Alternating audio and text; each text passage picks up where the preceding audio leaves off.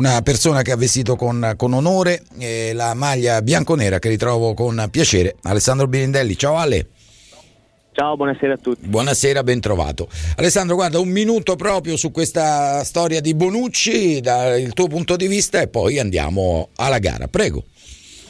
Eh, il punto di vista eh, è quello di tutti, quando non sei all'interno non puoi sapere realmente cosa è successo, mi è sembrato per come l'hanno raccontata un'esagerazione questa, questa, questa decisione, questa presa di posizione della società, molto probabilmente è successo anche qualcos'altro, si poteva gestire in maniera diversa, hanno scelto così, quindi prendiamo atto, mettiamo un punto e andiamo avanti concentrati alla partita di questa sera che è una partita fondamentale per la Juventus.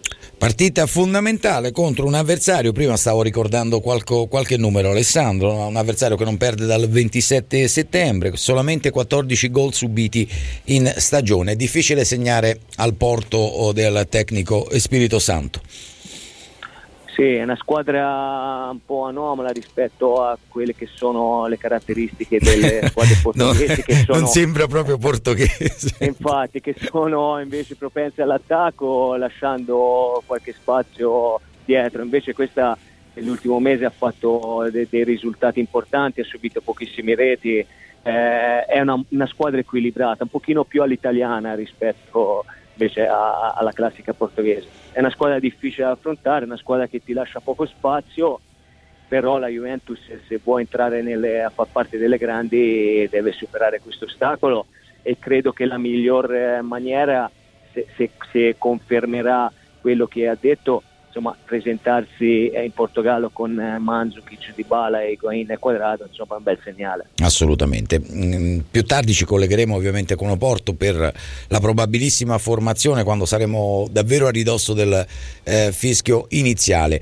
E ti chiedo proprio Ale su questo discorso eh, Barzagli non è pienamente è stato recuperato da, diciamo da, da tre giorni da sabato eh, è un giocatore che ha avuto diversi, diverse problematiche. Punteresti più sulla coppia Chiellini-Rugani, magari sai il giovane, il giovane può dare anche più garanzie anche dal punto di vista del palleggio simile magari a, a quello di Leonardo Bonucci in uscita, prego.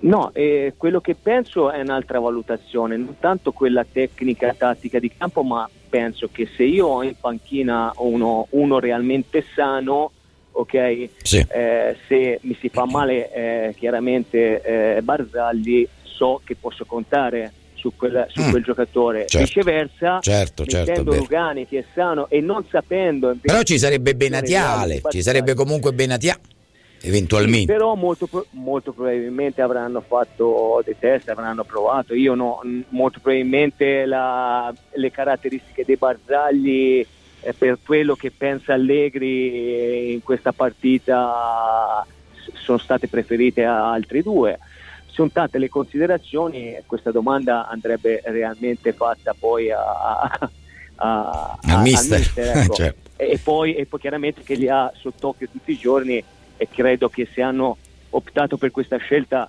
eh, sia stata ponderata, sarà stata discussa e quindi creo, credo che sarà anche la migliore. Ti congedo con questa considerazione da, da, da tifoso, soprattutto che ha visto la Juventus perdere perdere sei finali, insomma, e sono, fe- sono, ferite sempre aperte. La Juventus è un po' condizionata in questa competizione, anche quando oh, tu scendevi in campo, scendevate in campo voi, c'è sempre questo, questa sensazione di, di, di paura, no? di, riusci- di, non poter riuscire a, ad alzare questa benedetta, maledetta coppa. Ma eh, chiaramente la Coppa Campioni è sempre una competizione che ti che ti porta a un pensiero diverso rispetto al campionato, a una concentrazione, a, una motivazione, anche, anche a, a, una carica diversa, ma allo stesso tempo ti porta via tanta energia a livello mentale.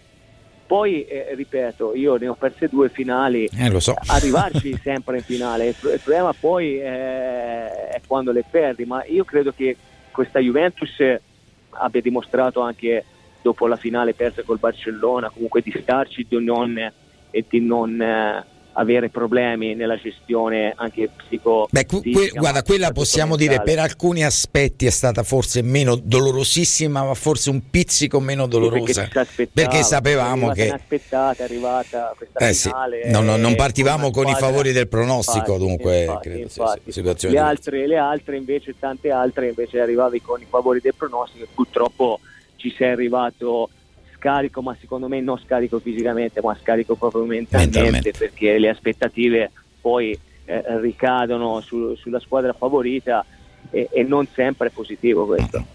Poco più a nord di Oporto, 12-13 anni fa, regalasti una grande, una grande perla al popolo juventino proprio in una partita di Champions League con il Deportivo La Corugna. Speriamo questa sera magari di vedere un'altra bomba da fuori aria in un momento lo difficile. Auguro, lo auguro veramente alla Juventus e alla società, alla squadra, a tutti i tifosi perché eh, credo che questa società si meriti qualcosa di più a, oltre che il campionato.